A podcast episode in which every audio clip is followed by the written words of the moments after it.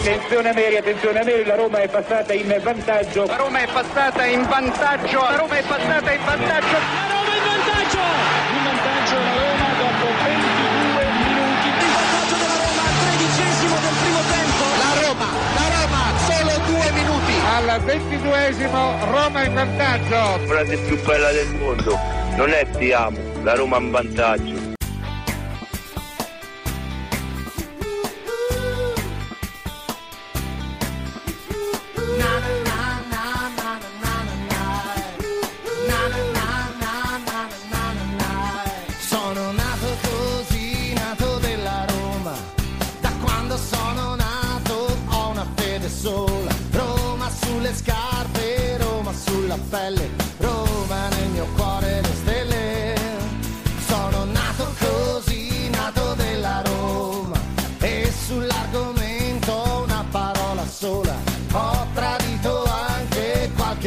Fidanzata. Mamma è la mia squadra.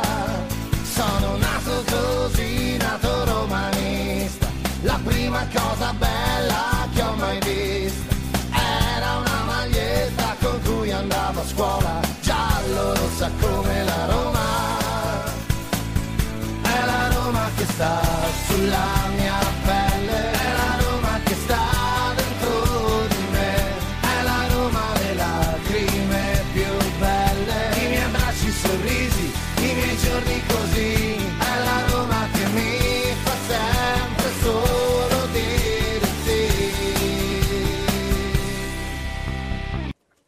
Voglio rimanere però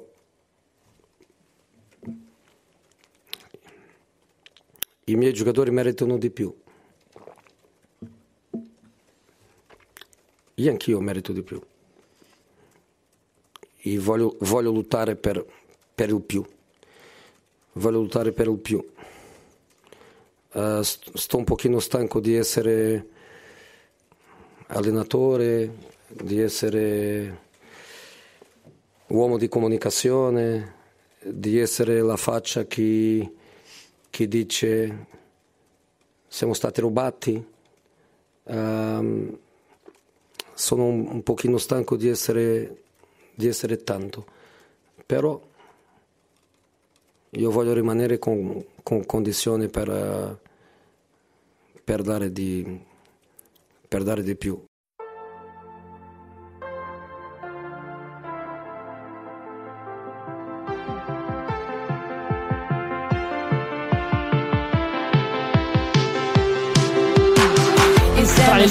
Tocca subito bene per Lukaku che controlla Lukaku gran finta Lukaku! Incrocia a sinistro non esulta ma sbottona la partita per la Roma 1-0 Qua ha trovato l'imbucata verticale e poi la giocata di prima che fa, che fa saltare il banco sul movimento viene liberato Lukaku che poi la gestisce in maniera perfetta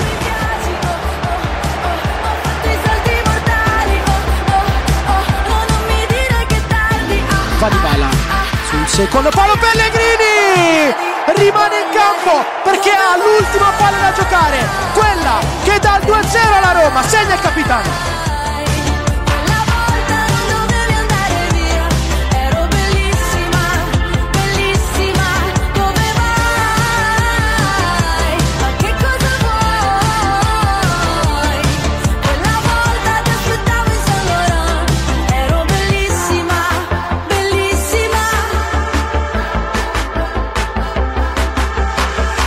Mettiamo un po' di musica da ginnastica. È tutto il giorno che mi salvo da un pianto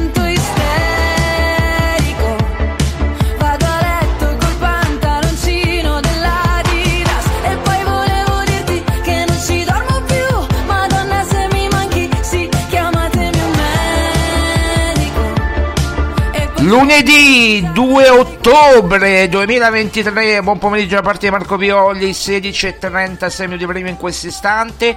C'è chi apre, chi ha aperto la settimana scorsa le trasmissioni radiofoniche con i gol del Genoa e noi li apriamo con il gol, con i gol, i due gol della Roma contro il Frosinone. Vai, vai!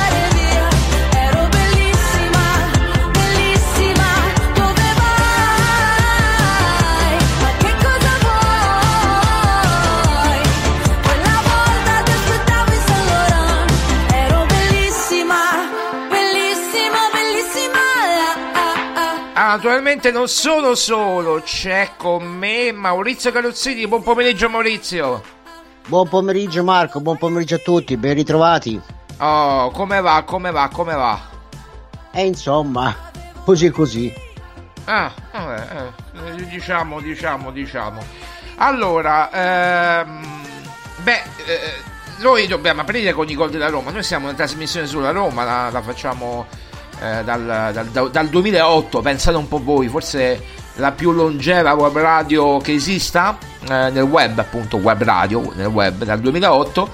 Eh, poi ripresa chiaramente nel 2013 con, eh, con, con, sotto altre forme ma è sempre la stessa sono sempre io insomma sempre io che, che me la canto e me la suono da, da, da anni eh, io però Maurizio eh, ti volevo dire che purtroppo ci sono state trasmissioni radiofoniche che l'altra settimana quando la Roma ha perso con il Genoa anzi l'altra settimana che era giovedì no? giovedì eh, appunto eh, hanno aperto le trasmissioni con i gol del Genoa e io vorrei aprire proprio da romanista, sono antico, ma voglio aprire con i gol di, di ieri di, di, Roma Frosinone, di Lukaku e di, e di Pellegrini, no? Beh, certamente, una volta che abbiamo vinto, una volta che abbiamo fatto dei gol, scusa, festeggiamoli, no? Devo dire che sono contento. Eh, appunto, appunto. Senti, eh, Beh. Anzi, Ciccio, ti dico una cosa: sì, è sì, stata sì. l'unica cosa di tutto il fine settimana, è stata l'unica cosa positiva la vittoria della Roma. Figurati sì, te quanto. Idem, non... idem. E io dico, a sto punto, dico sempre all'Alessandra, è uguale, la Roma ha vinto, va tutto bene, va, non ti preoccupare, va tutto a posto. Sì, sì, sì, sì, diciamo di sì. Allora, eh, beh, eh, però eh, c'è da, da, fare delle cose. Allora, eh, io vorrei fare un discorso prima di iniziare. C'è il mondo virtuale, no? Quello dei social. Quello che se tu. Eh, tu non hai più Twitter, no? Ti sei. Ti sei cancellato. Giusto? Sì, sì, ho cancellato tutto. Twitter l'ho cancellato, basta. Ma se tu aprissi. metti, avessi ancora un account Twitter, tutto da, da, da venerdì, da giovedì sera venerdì, sabato, domenica, fino a un minuto prima dell'inizio di Roma Frosinone. Era un Murigno out, Murigno vattene, è un bollito, è un fallito. Questo invece ti ha dimostrato, questo cioè, dico questo, Murigno, ti ha dimostrato ancora, ha dimostrato a tutti che è acclamato. Io personalmente non ero allo stadio, ma ho visto eh, tramite dei video. Ha visto quei gruppi ultras che condividono i video su Instagram, no? Eh, io eh, ho visto su Instagram, che ne so, essere Roma Ultras piuttosto che Unico Grande Amore, tutte queste questi gruppi ultras che stanno allo stadio, fanno i video no? e fanno sentire i cori. Quando c'è stato il momento dell'annuncio delle formazioni, ehm, quando c'è stato il nome di Mourinho, tutto lo stadio ha detto lo speaker Giuseppe e tutto lo stadio Mourinho. Cioè proprio un'ovazione per Mourinho. Mourinho che ieri era praticamente ad un passo da, dai giocatori mentre si riscaldavano, mentre facevano il riscaldamento pre-gara, per dargli la, il suo sostegno, la sua vicinanza. Bellissima poi, non l'abbiamo commentata, bellissima la conferenza stampa pre-partita di Mourinho del giorno prima, in cui ha fatto emozionare tutti i romanisti Mourinho, eh, dicendo che eh, lui è amico dei giocatori, che lui ha un contratto con eh, la Roma fino al 30 giugno, eh, che la, ha una sola parola e quella è che non lascia la Roma, che ha rifiutato delle offerte miliardarie, milionarie pur di rimanere qui. Io credo che un allenatore così attaccato alla Roma, io personalmente, eh, forse Lidl, ma non l'ho mai visto. Io l'epoca Lidl, ti dico la verità, non l'ho vissuta. Ma forse, che io ricordi, forse un pochino pochino si può avvicinare Spalletti, ma Mourinho è tutta un'altra cosa. Maurizio, a te la parola. Ma Marco, io allora la conferenza stampa di Mourinho mi è piaciuta molto. Mi è piaciuta molto anche a me perché è stata estremamente sincera. Come poi deve essere, no? Perché uno dice ah deve essere così, cos'ha, ma non è scontato oggi come oggi, soprattutto poi a quei livelli, ai grandi livelli del calcio e noi sappiamo quanto sono Pinocchio, soprattutto quando dicono certe cose. Pensiamo un po' ai giocatori, ah era il mio sogno arrivare qui, bacio la maglia e tanto hanno già firmato per un altro contratto, per un'altra squadra e poi dicono la stessa cosa. Se noi guardiamo quello che ha fatto appena adesso il nostro eh, ex CT della nazionale, Roberto Mancini, il quale poi ci ha portato a trionfare un europeo bellissimo, con un bel gioco anche devo dire, e poi adesso ha preso, ha firmato, prima ha detto ma vado via per questo per quest'altro e poi dopo una settimana ha firmato il contratto, il contratto più alto che ci può essere firmato per un, per un allenatore, per un CT, no? Quindi questo ci fa capire, poi Mancini, ci ricordiamo le prime parole che disse quando arrivò all'Enana Nazionale, è quello che ha aspettato da tutta la vita, i miei genitori sono fieri di me perché sono l'allenatore della Nazionale, darò tutto me stesso e quant'altro. Poi dopo prende e va ad allenare un'altra. Io ho sentito anche delle persone che hanno detto questo per il paese Italia non è un buon segno. Ora, avere un allenatore, avere un uomo, un uomo d'onore che dà una parola data e che mantiene la parola data, già questo è sufficiente per far capire oggi come oggi che tipo di persona che sia.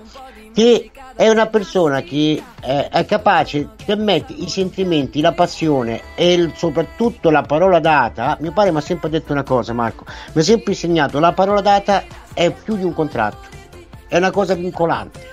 Se tu dai la tua parola su, qualsi- su una cosa che fai, la devi rispettare fino in fondo, a costo di morire.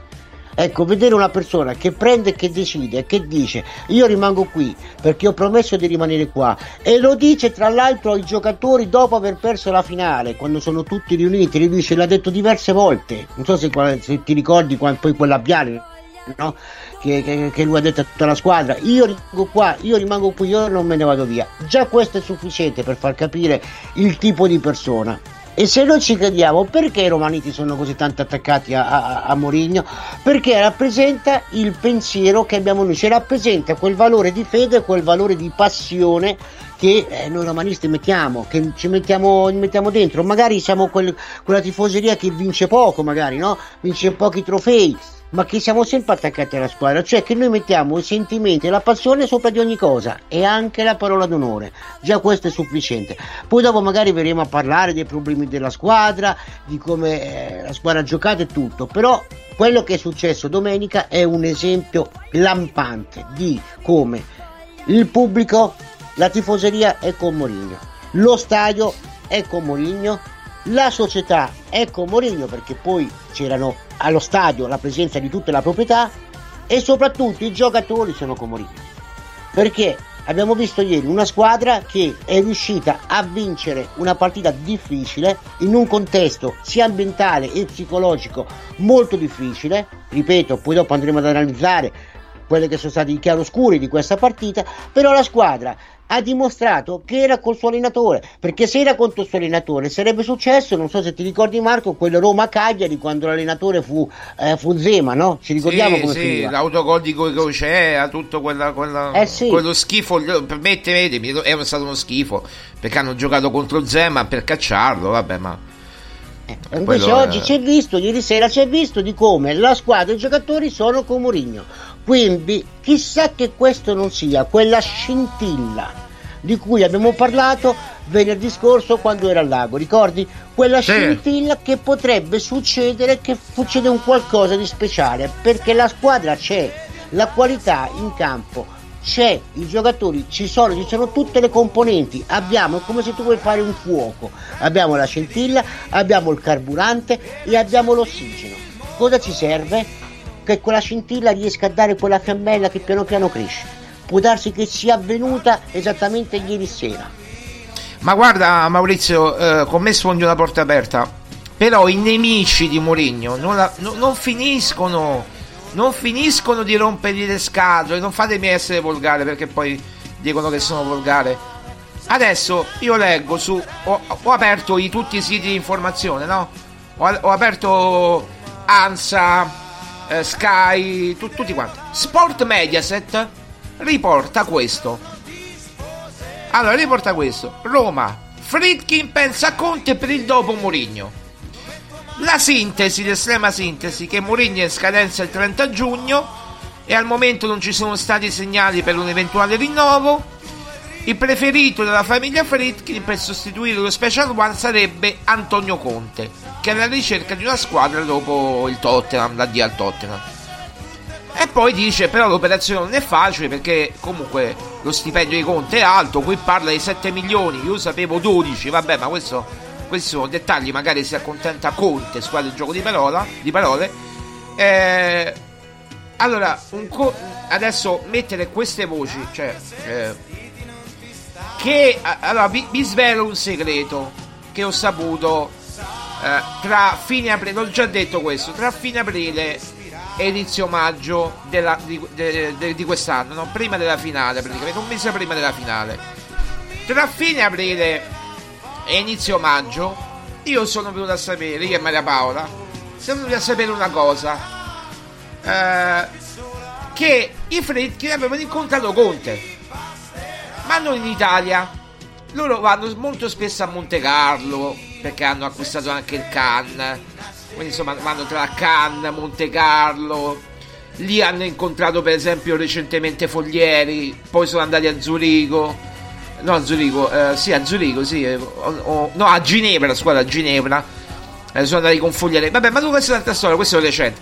Io sto parlando di aprile-maggio e eh, ho fatto le mie verifiche tramite delle persone vicine a Conte, quindi cioè, capitemi bene, eh, le stesse che mi dicevano di Lukaku praticamente quest'estate, l'11 agosto, no? Eh, io ho detto per primo, poi tutti gli altri a ruota, che i Fredkin stavano pensando perché Mourinho non era convinto di rimanere. Tant'è vero che Zazzaroni il 5 di eh, maggio eh, a Radio DJ nella trasmissione di Fabio Caressa dice Mourinho non so se rimane, credo che se ne andrà. E oggi era il giorno di Roma-Inter che abbiamo perso il 2-0 proprio con gol di Lukaku e, e, e mi pare di Marco. Eh, disse io vorrei disse Zazzaroni, io vorrei che lo stadio gli tributasse un grande applauso, insomma. E Mourinho, ti ricorderai, è andato sotto la curva sud, si è preso l'applauso nonostante la sconfitta contro l'Inter che era stata abbastanza pesante perché di fatto chiudeva le porte per la Champions League della Roma semmai ci fosse stata la possibilità, no? L'ha proprio chiusa a doppia mandata. Lì è scattato qualcosa in Mourinho e l'abbiamo anche riportato. Mourinho praticamente poco prima della finale di, di, con Siviglia, quindi stiamo parlando tra dopo il Leverkusen e prima della finale del, del Siviglia eh, a Budapest, lui promette alla squadra, in particolar modo eh, lo dice a Mancini e a Pellegrini, che sono i due capitani no, della squadra, gli dice io rimango, non c'è problema, io rimango con voi io non mi muovo, rispetto il mio contratto fino al 30 giugno 2024. Poi si vedrà se me lo rinnoveranno, se non me lo rinnoveranno.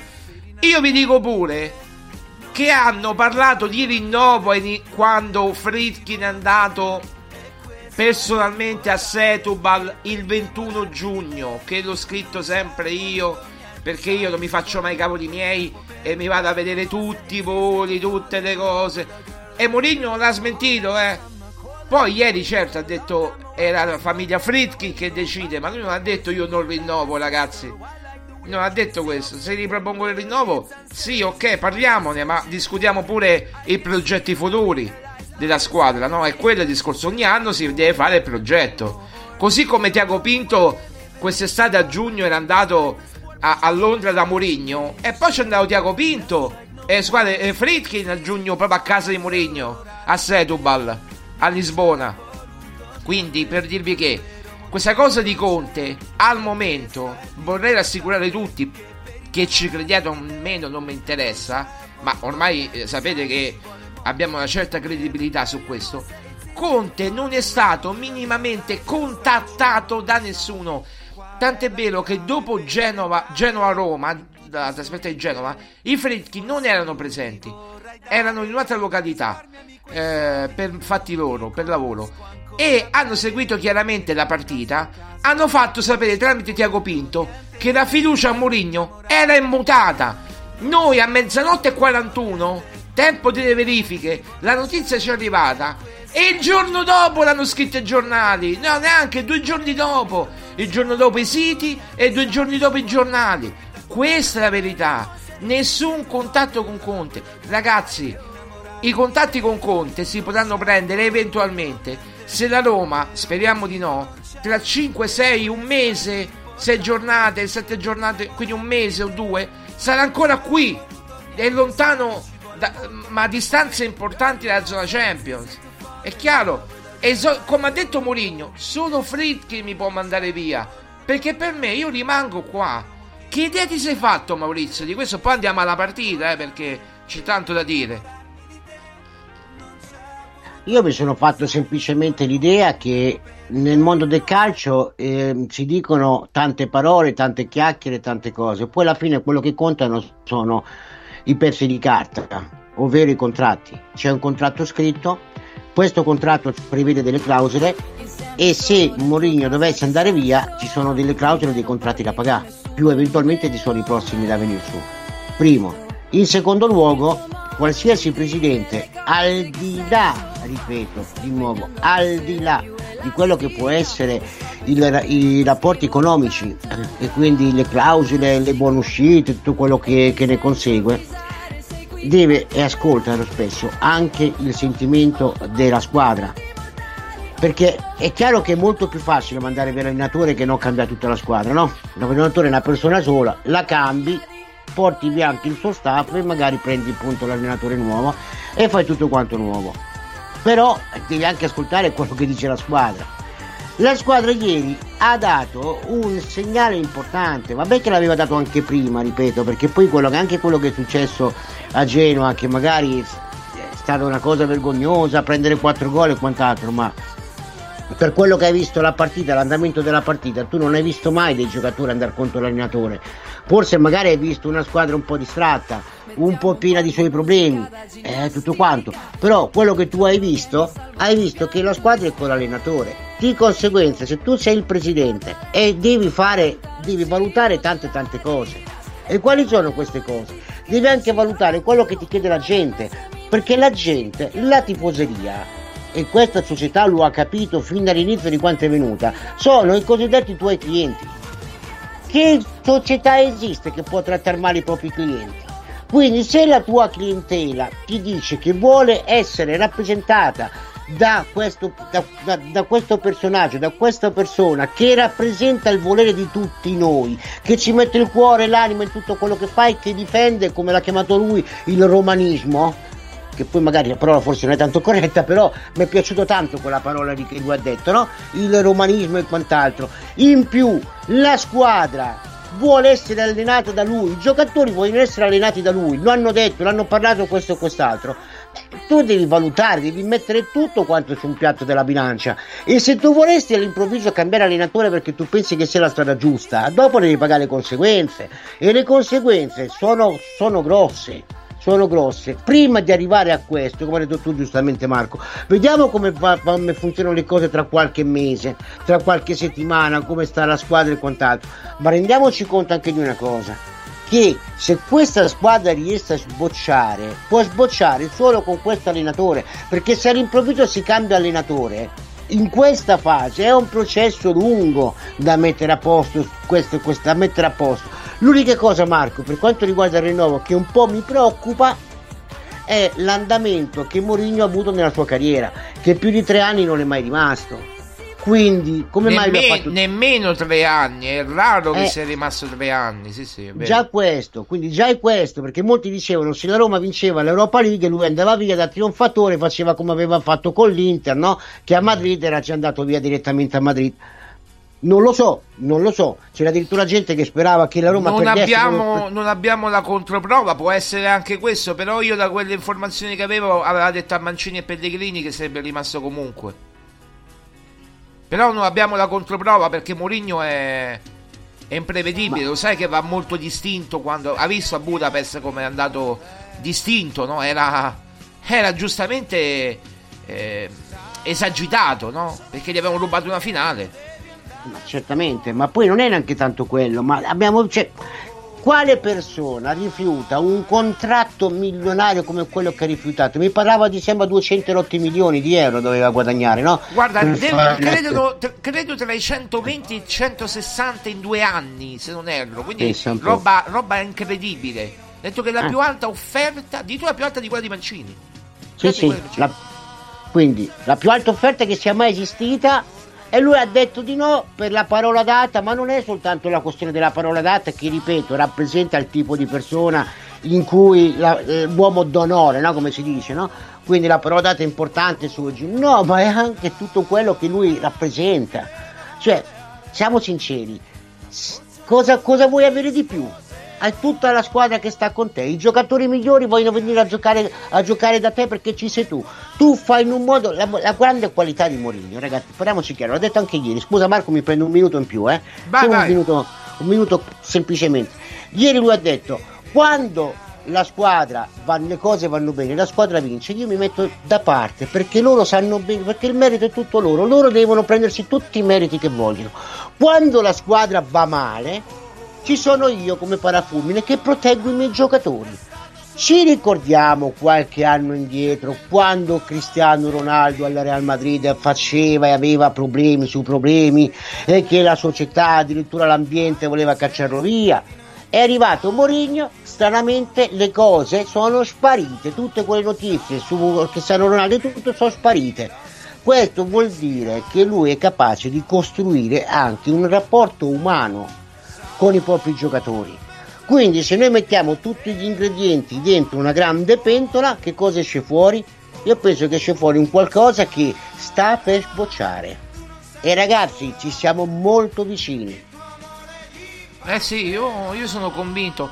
Guarda, al di là del calendario che può essere facile, difficile, eh, perché adesso non mi sento più di dire ci sono partite facili, ci sono partite difficili, perché vai a vedere come si va a comportare la Roma a Cagliari domenica prossima. Boh, che ne so. Eh, Cagliari sì, sta andando male, ultima in classifica, però anche Genoa era ultima in classifica, anche que- cioè, non, dobbiamo pensare a questo. Eh, non lo so, io, io dico che bisogna vedere partita di, di partita in partita. Adesso per me c'è questa partita semplice di, di Europa League dove Mourinho può far rifiatare qualche giocatore, può mettere a War, può mettere può far riposare Dybala, può mettere Belotti, può far riposare volendo pure Lukaku. Eh, col Servette adesso che sicuramente è una buona squadra ma sempre di, una- di un campionato svizzero non mi sembra insomma che debbano giocare per forza Lukaku e Dybala in attacco li può far riposare poi magari metterli se, se non si sblocca il risultato ma insomma non credo neanche questo se si riposano meglio è per, per Cagliari però adesso tornando alla partita Maurizio visto che abbiamo analizzato tutto questo eh, tu che Roma hai visto? Io ho visto una Roma eh, che eh, allora spiccano tre nomi su tutti più un grande lottatore. E ora mi venga a spiegare. Lukaku e Dybala che sono due grandi campioni, confezionano un gol spettacolare, soprattutto quello di Lukaku, bellissimo. Eh, poi Dybala dà quel, quel pallone al bacio a Pellegrini che dice spingimi in rete, proprio lo mette sui piedi.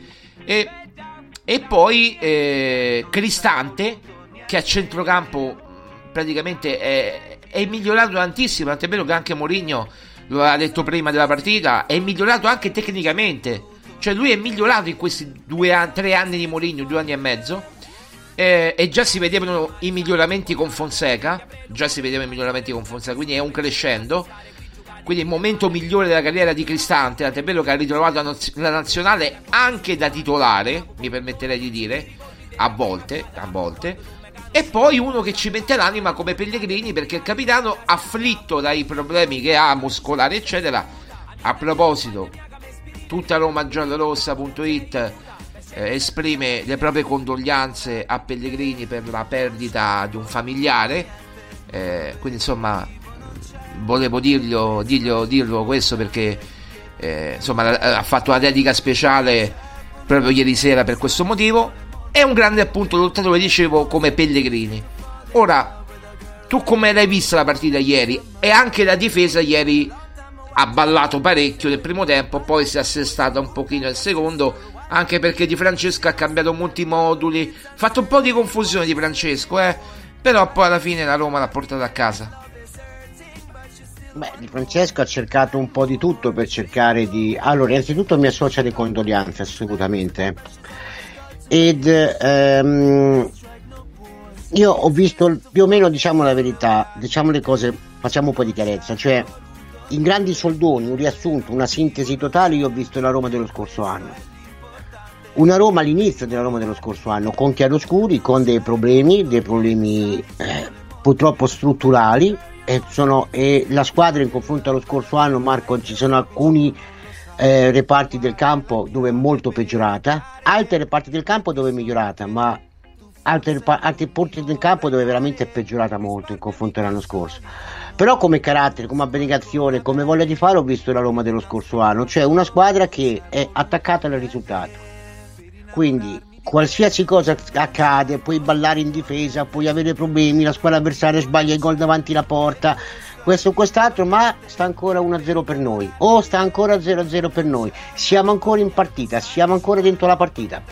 Quello che è successo a Genoa ed è stata la seconda volta nella storia di Mourinho e la Roma è che la Roma è rimasta attaccata alla partita fino a un certo punto, dopodiché è crollata tutto in una volta e questo atteggiamento non l'avevamo mai visto prima.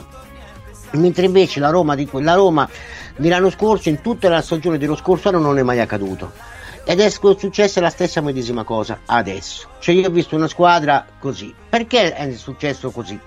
Perché Mourinho si è affidato soprattutto a quei giocatori che conoscono il sistema di gioco e soprattutto quando uno sta in difficoltà va sul sicuro si appoggia su quelle, quelle- quelle certezze sicure che ha e quindi ha messo Cristante a ballare tra la difesa e il centrocampo ma soprattutto l'ha messo nella parte centrale del campo.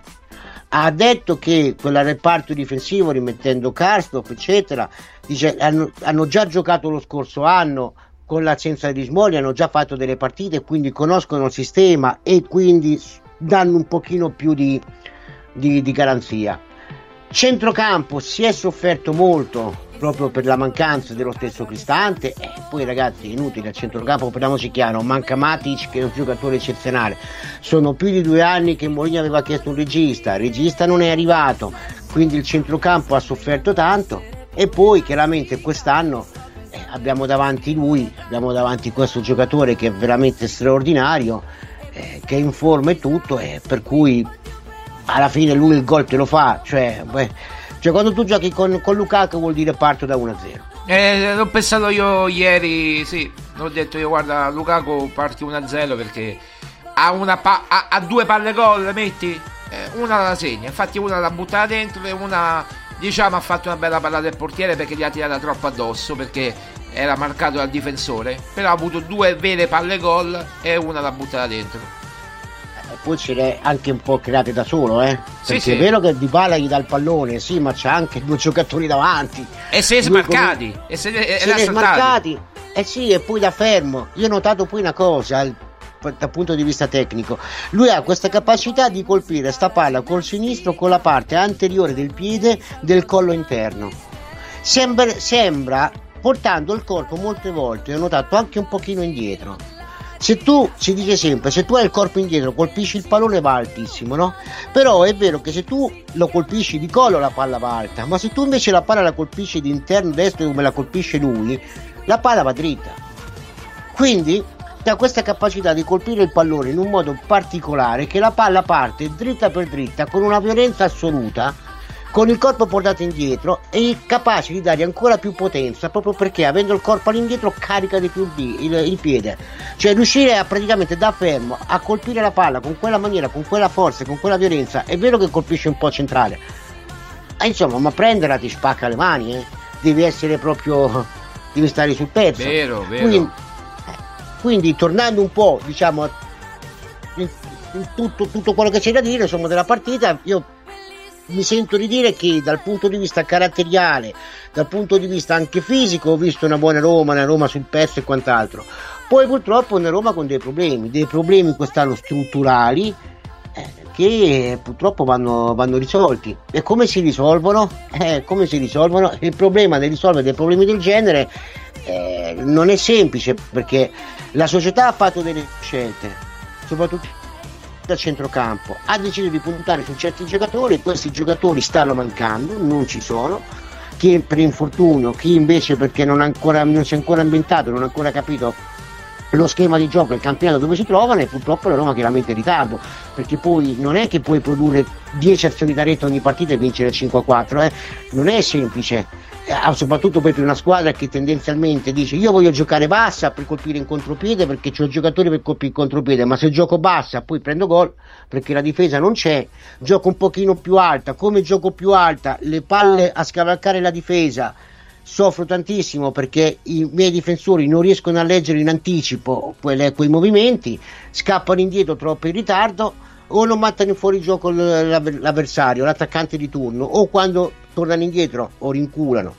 Scusate la parola, ma è quella da dire, quando tornano indietro eh, magari sono lenti perché l'attaccante come ti ha preso 2-3 metri in più, eh, a quel punto lì c'è il giocatore davanti alla porta, quindi è difficile riuscire a trovare un equilibrio tra queste due situazioni sapendo che la Roma purtroppo, ripeto, ha delle mancanze dal punto di vista proprio strutturale, gli mancano... Ma, ma poi cose. Maurizio, ma, solo ti interrompo, dico solo questa breve cosa, poi ti lascio la parola, ma... Eh, i Bagnets, eh, Mourinho aveva detto prima della partita, eh, ma anche ieri forse l'ha detto, no, mi pare dopo, prima della partita ha detto, noi ci dimentichiamo che avevamo un giocatore come Bagnets che è proprio un'enorme differenza fisica, tec- non tecnica, non tanto tecnica, ma quanto fisica da gladiatore, ha detto, un gladiatore in campo, un, un combattente, un, un, lottatore rispetto a Andicà che eh, mi sembra, scusate, eh, ma un po' una ballerina che, che ha quel passo felpato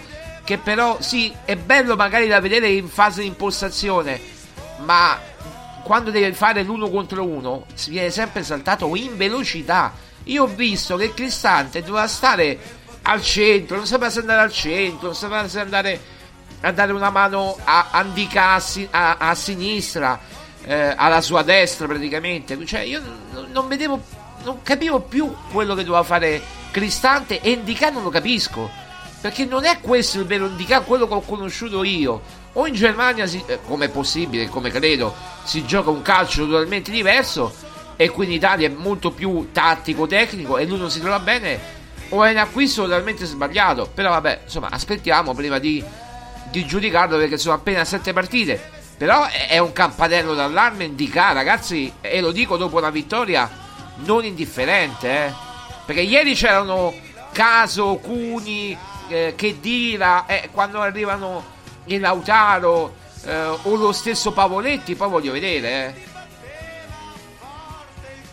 Beh Marco, io dico, allora il giocatore c'è perché Indica è un buon giocatore, però tornando al discorso di Bagnez, se tu se una palla a scavalcare la linea difensiva e dietro di te perché stai cercando di impostare il gioco, quindi hai la difesa un pochino più alta e giochi sui 30 metri, c'hai quell'arco di campo dietro alle tue spalle. Se il giocatore ti scappa, come nel primo tempo del Frosinone, e tu non hai quell'esplosività per riuscire ugualmente, anche se il giocatore ti prende 2 o 3 metri, l'attaccante, e tu hai, non hai, ti manca quell'esplosività, eh, c'è poco da fare. L'attaccante sta davanti al portiere davanti al portiere e, e, poi o sbaglia o la para al portiere se esce o se no fa gol, c'è poco da fare. Quindi la, la, la caratteristica di Bagnes era quella che dove non arrivava Smalling per esperienza e per organizzazione, quindi avere la capacità di capire il momento esatto di cui la squadra avversaria sviluppa l'azione come la sviluppa, perché vi ho detto poc'anzi, per, per riuscire a interrompere quel tipo di azione hai soltanto due possibilità o anzi possiamo dirne anche tre volendo. Perché poi dopo alla fine come dire no? Se tu, se tu hai un arco ma non hai le frecce non ci fa niente. Quindi se tu hai le frecce e non c'hai l'arco non, non ti serve a niente. Quindi in poche parole se la palla viene mandata a scavalcare la difesa dall'altra parte vuol dire che qualcuno la lancia. Quindi o vai in marcatura e non permetti al centrocampista di effettuare il passaggio primo Secondo, li metti in fuorigioco, quindi devi essere pronto nel momento in cui vedi che sta per partire il passaggio ad avanzare tutta la linea. È lì che ci vuole l'intesa, la capacità di capirsi, i movimenti difensivi, no? Che ne parlavamo nei giorni precedenti, e lì ci vuole chi? Un, organizza- un organizzatore al centro che dice: Ehi, saliamo? Saliamo? Due o tre metri, met- due o tre passi in avanti e lo mettiamo in fuorigioco. Oppure, se il giochetto non ti riesce, ci vuole l'esplosività per tornare indietro. La Roma in questo momento gli manca totalmente tutto questo. Ecco perché, scusa eh, Maurizio, stavo chiamando Murigno. ecco perché, allora, ecco Maurizio, eh, questo è il discorso. Ecco perché Murigno aveva chiesto eh, quando è partito il Bagnets, a me serve il sesto difensore. Perché io devo avere tre titolari e tre, diciamo, due semi titolari, quasi titolari, più un altro che non sia giovane, che non sia della primavera. Allora, mettere che ah, molti dicono mettiamo che la Mizis, mettiamo che la Mizis anche oggi in gol con la primavera. Allora, che la Mizis io dico che è un ottimo giocatore, che è anche un buon difensore, ma più che altro è, è uno molto esplosivo. Può ricordare per certi versi Bagnez, ma è ancora molto giovane. Lo espone a un rischio enorme. Cioè, non è che come un attaccante, sai tu, adesso ha convocato questo Joao Costa, no?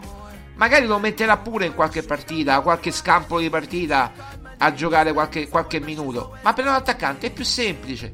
Se sbagli il gol, non succede niente. Se fai gol è tutto di guadagnato e c'è le prime pagine dei giornali come è successo a Felix due anni fa, no? Ti ricordi Felix a Genova, proprio a Genova, no? Eh, oppure Bove. Bove ha segnato quel gol col Verona, ha recuperato con Volpate e Bove due primavera arrivati due giorni prima da, dalla primavera e abbiamo recuperato la partita 2 a 2 perdendo 2 a 0.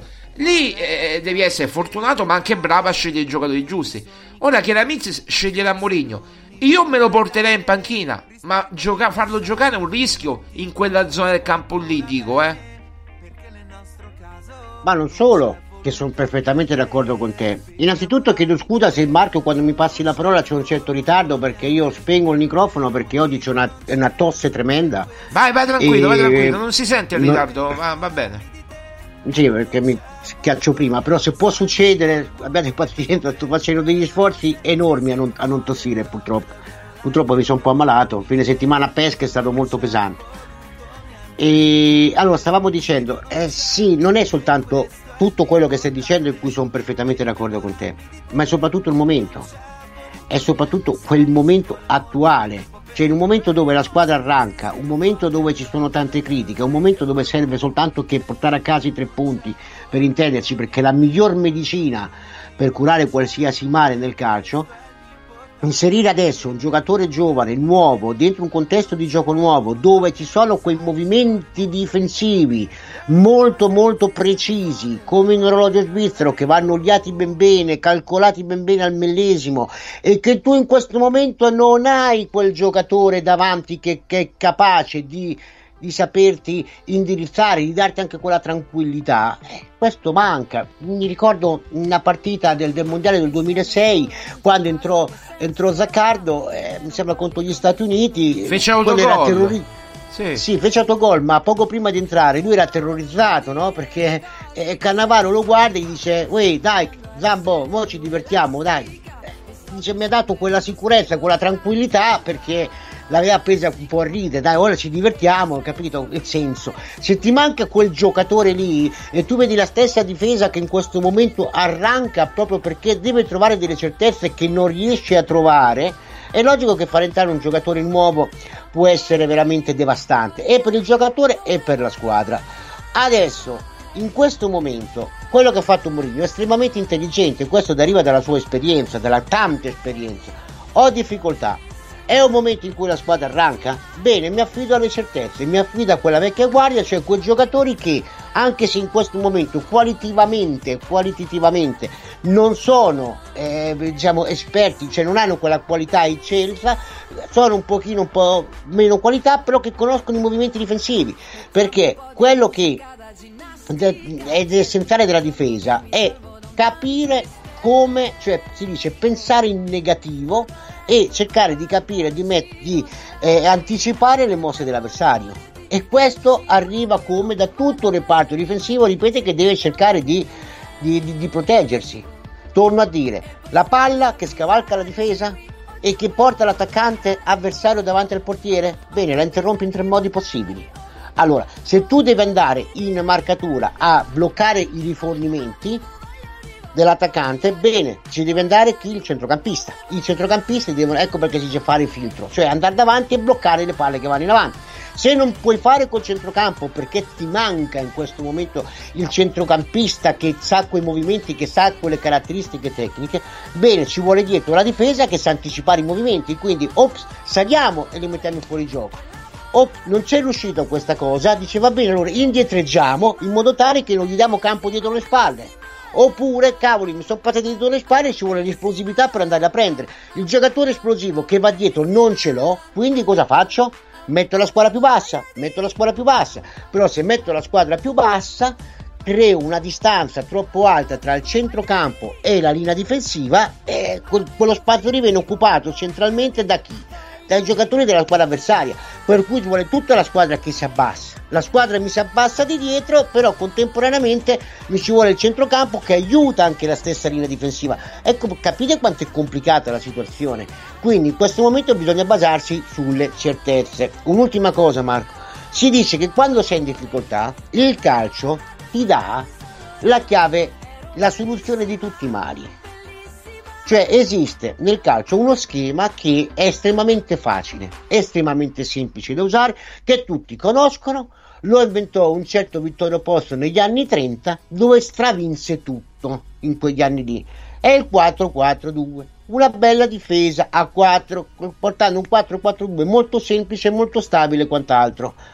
Però all'improvviso prendere e smettere e tornare a fare un 4-4-2 quando poi ti mancano i giocatori, soprattutto nella zona centrale del campo, per fare un 4-2, 4-4-2 è estremamente errato. Quindi, Beh, ti mancano che- pure gli esterni perché comunque dovresti giocare col 4-3-1-2 col rombo casomai perché le mezzali ce l'hai ma due esterni cioè quattro esterni due difensivi e due ali no perché Di Bala non può fare l'ala l'ha spiegato Mourinho Certamente, ma poi tra l'altro se lo metti troppo esterno, che succede? La zona centrale del campo davanti, allora magari puoi metterlo davanti, lo metti lì nel 4, quindi nelle due centrali davanti, sì, ma ti servono anche i giocatori fisici che stiano lì. E se tu lo metti lì, il giocatore è sacrificato. Abbiamo parlato proprio della partita di Genoa in cui eh, lo stesso Di Bale è stato troppo sul lato del campo, quindi sacrificato e c'era uno spazio centrale vuoto centrale. Eccola lì che tu non hai una squadra per costruire un 4-4-2 stabile, compatto e quant'altro. E poi i due attaccanti davanti, vabbè, puoi mettere Belotti e puoi mettere Lukaku. E la qualità della squadra non c'è. Allora dici facciamo un 4-3-3. Bene, vogliamo fare un 4-3-3? Ok, se noi facciamo un 4-3-3 ti servono tre punte davanti, ti servono gli esterni davanti. E se- beh due ce li avresti due ce li avresti e Sharawi a sinistra che è, è è il ruolo suo praticamente Lukaku centravanti e manca sempre a destra perché Di Bala non lo può fare quel ruolo manca eh, lui ha detto solo può giocare Joao Costa è l'unico che può giocare. Que- questo ragazzino della primavera che sta facendo molto bene. Poi nelle fasi centrali del campo? E poi un 4-3-3 vuol dire che tu giochi molto più in verticale che non in Eh, orizzontale. esatto, eh, 4 e 3 mette lo stesso centrocampo, vuoi mettere Paredes Cristante quando tornerà Renato Sanchez, Aguar, Pellegrini, puoi mettere chiunque. Eh sì, però ti manca sì, ma ti manca sempre la qualità nella fase centrale del campo. E certo, Il giocatore certo. come Di Bala ci deve stare. Vuoi, vuoi sacrificare togliere Di Bala? No, Di Bala lo metti eh, in avanti. Appunto, no, no. Ecco perché ora capite quello che ho detto in partenza? La squadra ha dei problemi strutturali che sono sbagliati, ma non perché la società ha sbagliato, hanno sbagliato gli acquisti, questo io l'ho sentito addirittura no ieri, sabato sera ho sentito Sari che ha detto certe cose tremende, no? Da parte dell'altra parte del Tevere. Sì, sì. Che, sinceramente se fossi stato un presidente eh, mi ci sarei anche arrabbiato con il mio allenatore. Al di là di questo, è che la società ha fatto gli interventi. Il giocatore al centro del campo che deve stare lì, che fa le due fasi, che te le fa bene, che è esplosivo, che aiuta la difesa e quant'altro c'è, però non c'è perché è infortunato. Allora, io a volte Marco mi domando una cosa, facciamo un piccolo esempio, mi prendo un altro minuto, scusami. Vai, vai. Se noi prendiamo il Milan, il Milan quest'anno ha cambiato 9 giocatori, ha messo 9 giocatori nuovi. Ok? Sì. Sono- è primo in classifica. Perché è primo in classifica? Perché ha preso dei giocatori che magari qualitativamente, qualitativamente non sono eccellenti, ma però che sono sani. Che sono sani, che hanno l'esplosività, che hanno delle caratteristiche fisiche, che possono giocare. Da dove li andate a prendere? Perché li andate a prendere dove? In quei campionati dove negli ultimi anni della loro carriera, che hanno giocato almeno nell'ultimo anno, sono quei campionati dove bisogna avere una struttura fisica e una condizione fisica eccellente. Ma io sono rimasto del Milan impressionato da Okafor, che noi l'avevamo incontrato, ti ricordi, in Europa League nel turno preliminare, no? quello, quello- il playoff prima, prima degli ottavi, no? Eh, avevamo incontrato Roma-Strasburgo, vinciamo in scioltezza. eh, E io, non- cioè, Okafor mai toccato palla praticamente, mai toccato palla. E invece Sai, quest'anno sta facendo cose egregie partendo dalla panchina. Certo, perché tutto un sistema di squadra funziona e poi perché sono giocatori che fisicamente sono sani, fisicamente stanno bene. Eh, li andiamo a prendere un uno per uno, ci, ci rendiamo conto. Ecco perché tu sei un allenatore e dici allora, ma avete comprato degli ottimi giocatori fenomenali, eh, però questo non c'è, quello non c'è, quell'altro non c'è. Eh, co- Come faccio? a fa- Se tu vuoi fare la pasta, ma ti manca l'acqua e il sale, come fai a fare la pasta? Parliamoci chiaro, no? Poi ci vuole Eh, il sugo, la pancetta, se vuoi fare la carbonara, se vuoi, la fa- se vuoi fare la cacio e pepe, eh certo, è chiaro. Il giocatore ce l'ha perché la società l'ha comprato Renato Sanchez è il giocatore perfetto Cristante Renato Sanchez al centro meglio di così ti fanno tutte e due le due fasi coprono in più la difesa aiutano la linea difensiva hai Smalling dietro che può aiutare i due esterni e c'è uno squadrone c'hai eh, però purtroppo al momento Smalling non c'è Renato Sanchez non c'è non si sa se ci sarà Ma guarda che ti dico Maurizio, io direi pure un centrocampo a 3 come aveva fatto un 3-5-2, no? I tre mediani con i due esterni larghi che possono essere eh, Karsdorp o Christensen a destra, Zaleschi e Spinazzola a, si- Spinazzola a sinistra. Io metterei al centro come aveva messo la prima giornata di campionato che mi era piaciuta tantissimo. Awar, eh, Cristante e Pellegrini, oppure ancora meglio Renato Sanchez come ha messo con l'Empoli. Renato Sanchez, eh, Paredes e Cristante, ancora meglio. A me è piaciuto tantissimo il centrocampo visto contro Salernitana ed Empoli. Finché Awar, eh, poi col Milan abbiamo letto finché Awar poi, eh, come dire, non si è fatto male perché eravamo ancora in partita. Poi si è fatto male Awar che ti dà tanta qualità. ma soprattutto deve darti anche copertura. Per esempio, Paredes è un giocatore molto buono, no?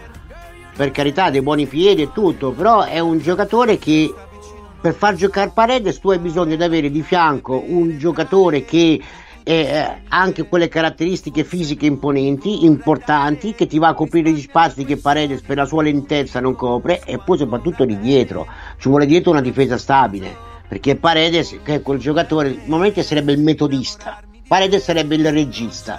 Però per fare regista, oltre che avere un'intelligenza tattica, dei piedi vellutati, dei piedi buoni e tutto quant'altro, bisogna anche che tu c'hai i tempi. C'hai i tempi Eh, io ho gioco. visto tanti errori ieri, teneva troppo palla, ehm, invece di giocare a due tocchi, faceva sempre quel tocco in più e rallentava l'azione di conseguenza. Esatto. vede- eh, eh, non so se l'hai notato Esatto. pure tu. No, l'ho notato e come? Ho notato soprattutto che la Roma attendeva sempre quel momento in cui la difesa avversaria si schierava e quindi l'azione di, comp- di contropiede sfumava. A quel punto lì creare gli spazi, una volta che la difesa avversaria si è sistemata bene in campo, diventa più difficile. E poi Marco, eh, se parlavi del centrocampo, Pellegrini, Pellegrini lo farei giocare più avanti. Pellegrini è un giocatore che ha delle cioè, sai, a tiro, a conclusione, a colpo di testa, a inserimenti dentro l'area. È un giocatore che va assolutamente sfruttato in più nella zona davanti del campo. Non, non- non lo lascerei mai fuori. Forse io magari sono un po' di parte perché a me Pellegrini mi è sempre piaciuto fino ai tempi del Sassuolo, fino ai tempi della Roma Primavera. Però effettivamente io un giocatore che non rinuncerei mai. Cioè, ieri, ragazzi, il gol che fa ieri, pensate sia semplice colpire una palla così al volo? e dare quell'impatto perfetto. No, Cioè, no, ci, no. eh, eh, ci vuole qualità e poi Ma ah, il problema di Pellegrini il problema di che- il problema dei Pellegrini sono gli infortuni, sono i troppi infortuni. Anche ieri era, era stremato, hai visto? Crampi, eh, problemi al polpaccio. eh, una volta c'è il problema all'adduttore, una volta c'è il problema al flessore. È troppo, troppo usurato. Ma questo perché non ha avuto mai un ricambio. Quest'anno forse è il primo anno che ha i ricambi. Però se i ricambi poi si fanno male pure loro, eh, è inutile. bisogna anche che la squadra sia più pronta fisicamente. Se tu hai molti giocatori che, ahimè, fisicamente non possono fare quei movimenti, quegli scatti, quelle cose, eh, perché non reggono 90 minuti e quant'altro, bisogna che dietro hai dei giocatori che lo sappiano fare.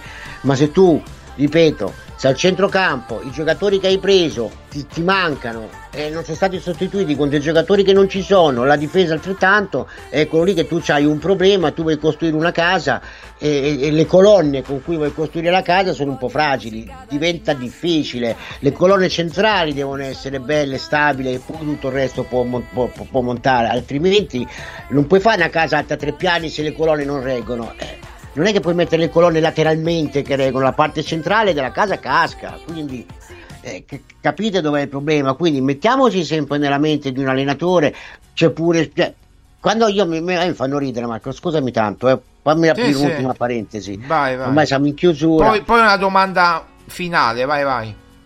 Io ho sentito le cose più assurde, no? In questi giorni, la Roma gioca male, la Roma non c'ha Guarda, gioco. scusate ti interrompo, ca- guarda, ho qui, eh, ho qui i- i- il titolo, il titolo, guarda, il titolo, non ti dico chi è, non ti dico chi è perché sennò qui ormai partono come niente le denunce, io non voglio avere che... Eh, allora, la Roma gioca male perché è allenata male. Eh, Non ti dico, non ti dico chi l'ha detto. La Roma gioca male perché è allenata male. Quindi Mourinho non sa allenare le sue squadre.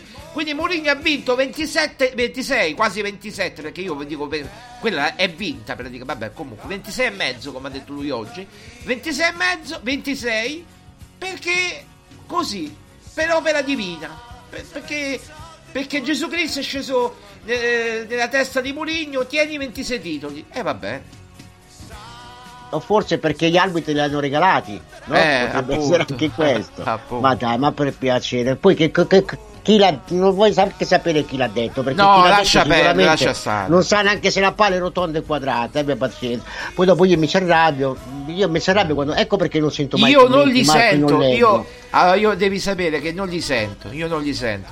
Però io leggo poi, perché leggo che, che è il mio lavoro, devo leggere tutto. E quindi me lo riporto. Hai visto quello che ha detto questo? Hai visto? E io vado a leggere e mi mandano gli screenshot e mi mandano gli articoli. Io quello che dicono nelle radio, ormai la rubrica etere giallorossa non la metto più, non la mettiamo più. Basta, è inutile. Almeno Io, Marco, ti ringrazio. Sai perché ti ringrazio? Perché facendomi fare l'opinionista mi togli da questo fardello del dover per forza leggere i commenti, leggere le stronzate e poi doverle commentare. Perché dire che la Roma gioca male, per... a parte che gioca male non esiste, è tutto soggettivo perché giocare male non significa niente. Perché è allenata male, cosa significa? Non ha, è una, non so come dire, è come dire non è vero che io non parlo. Scusa, non stai dicendo niente, no? Non è vero che io non parlo, di che tu parli in realtà, ma parli, ma che cacchio dici? Quindi non c'è senso. Andiamo a guardare i numeri, andiamo a guardare quante azioni da rete ha prodotto la Roma nelle, nelle prime partite di campionato, nelle sette partite quest'anno che ci sono state in questa stagione e mettiamole a confronto delle altre squadre. Ci rendiamo conto che una squadra che gioca male, che non c'ha gioco, che è allenata male, che non corre, che stanca, che giocatori che si infortunano. Noi, però andiamo a vedere che è la squadra che riesce a produrre più azioni da rete degli avversari ed è la squadra che produce più azioni da rete in confronto a tutti gli altri. Io ho addirittura sentito che contro il Torino al, 70 al 65esimo la Roma non aveva ancora ottenuto un calcio d'angolo. Ma che significa? Ma che significa? È come quello che dice io faccio, ho fatto più possesso palla, ho dominato la partita. E che c'entra? È come fare petting, è inutile che fai petting e poi non puoi davanti, no? Allora, quello che conta è l'efficacia, bisogna fare gol. Per fare gol bisogna produrre, bisogna portare il giocatore davanti la porta. Se e bisogna giocatore- avere Lukaku, bisogna avere un centravanti alla Lukaku o Lukaku. Eh, Oppure bisogna avere dei giocatori che quando sono davanti mettono la palla dentro. eh, certo. Eh. Però se tu come allenatore, se tu ce lo metti il giocatore davanti e lui ti sbaglia, che- che- dov'è, la, dov'è la colpa? La colpa puoi dirmi che magari non so, il giocatore fa troppi metri dal campo, arriva troppo strenuato, troppo stanco per poi poter tirare. Tu puoi dare una mano ai giocatori. Mi ricordo Ranieri che diceva: Sì, sai, mi diamo una mano. Magari dice uno muoviti qua, mettiti di là, dalla parte del campo, lì corri di meno, lì corri di più. Ma poi dopo alla fine sono i giocatori che ti fanno sempre la differenza. E quando una squadra produce più azioni da gol degli avversari ed è quella che produce più azioni da gol in confronto agli altri, come fai a dire che gioca male?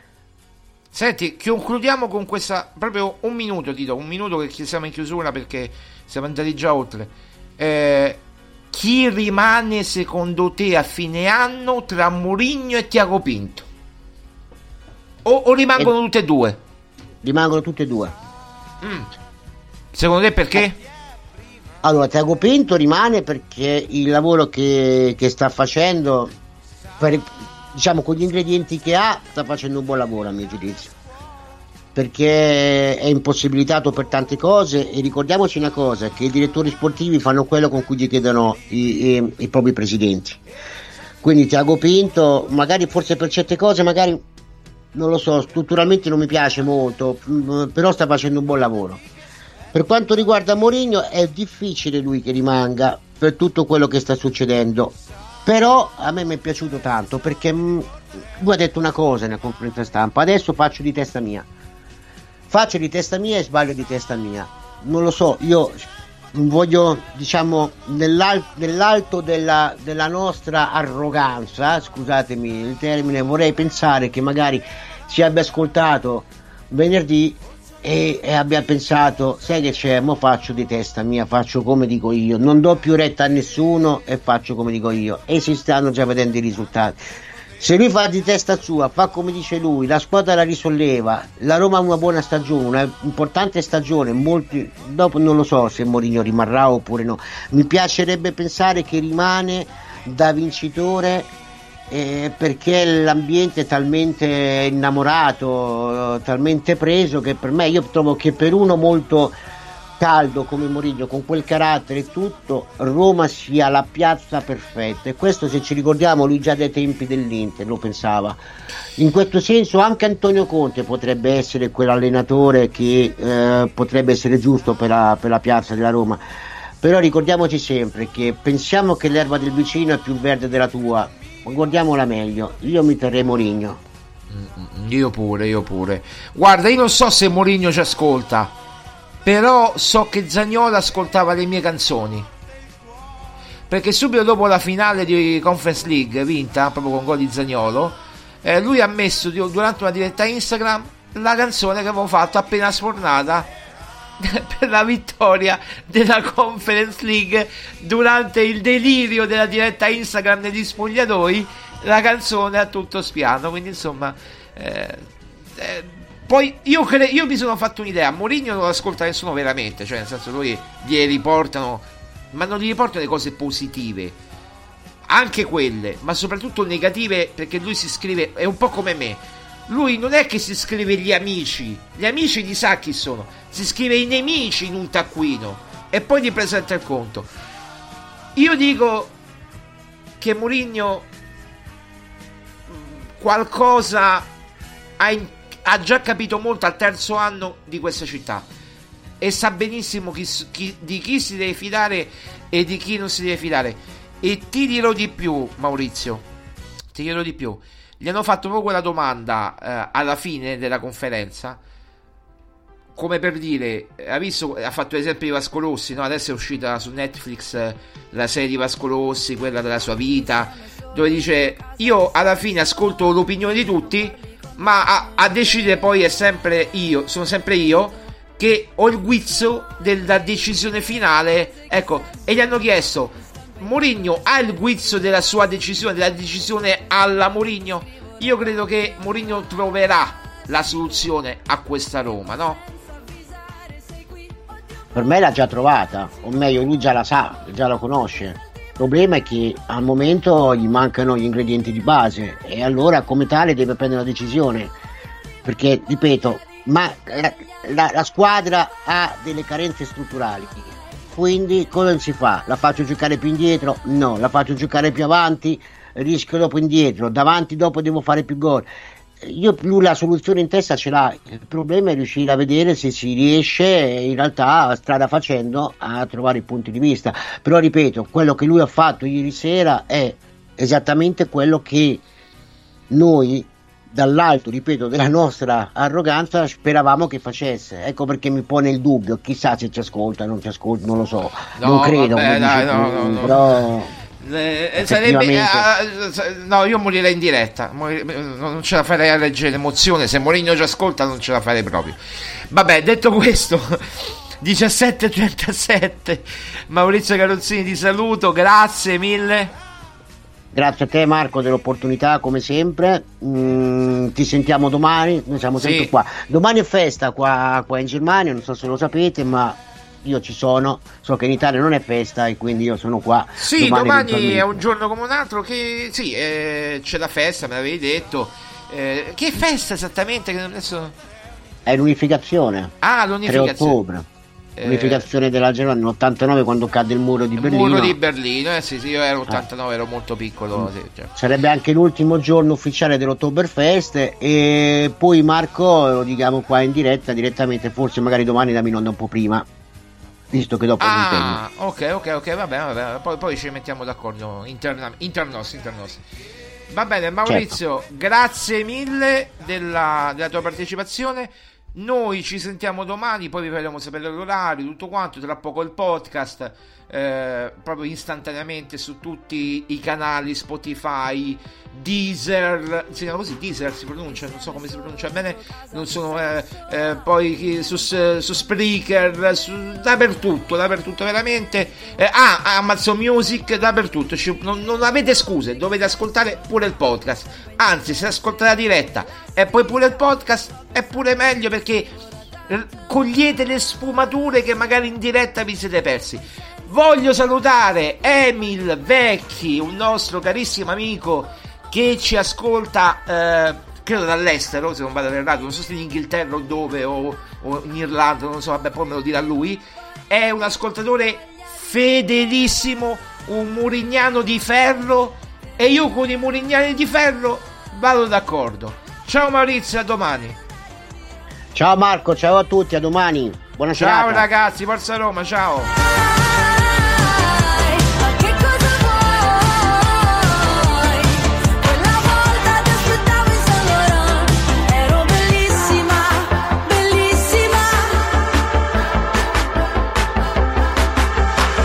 Mettiamo un po' di musica da ginnastica. È tutto il giorno che mi salvo da un piano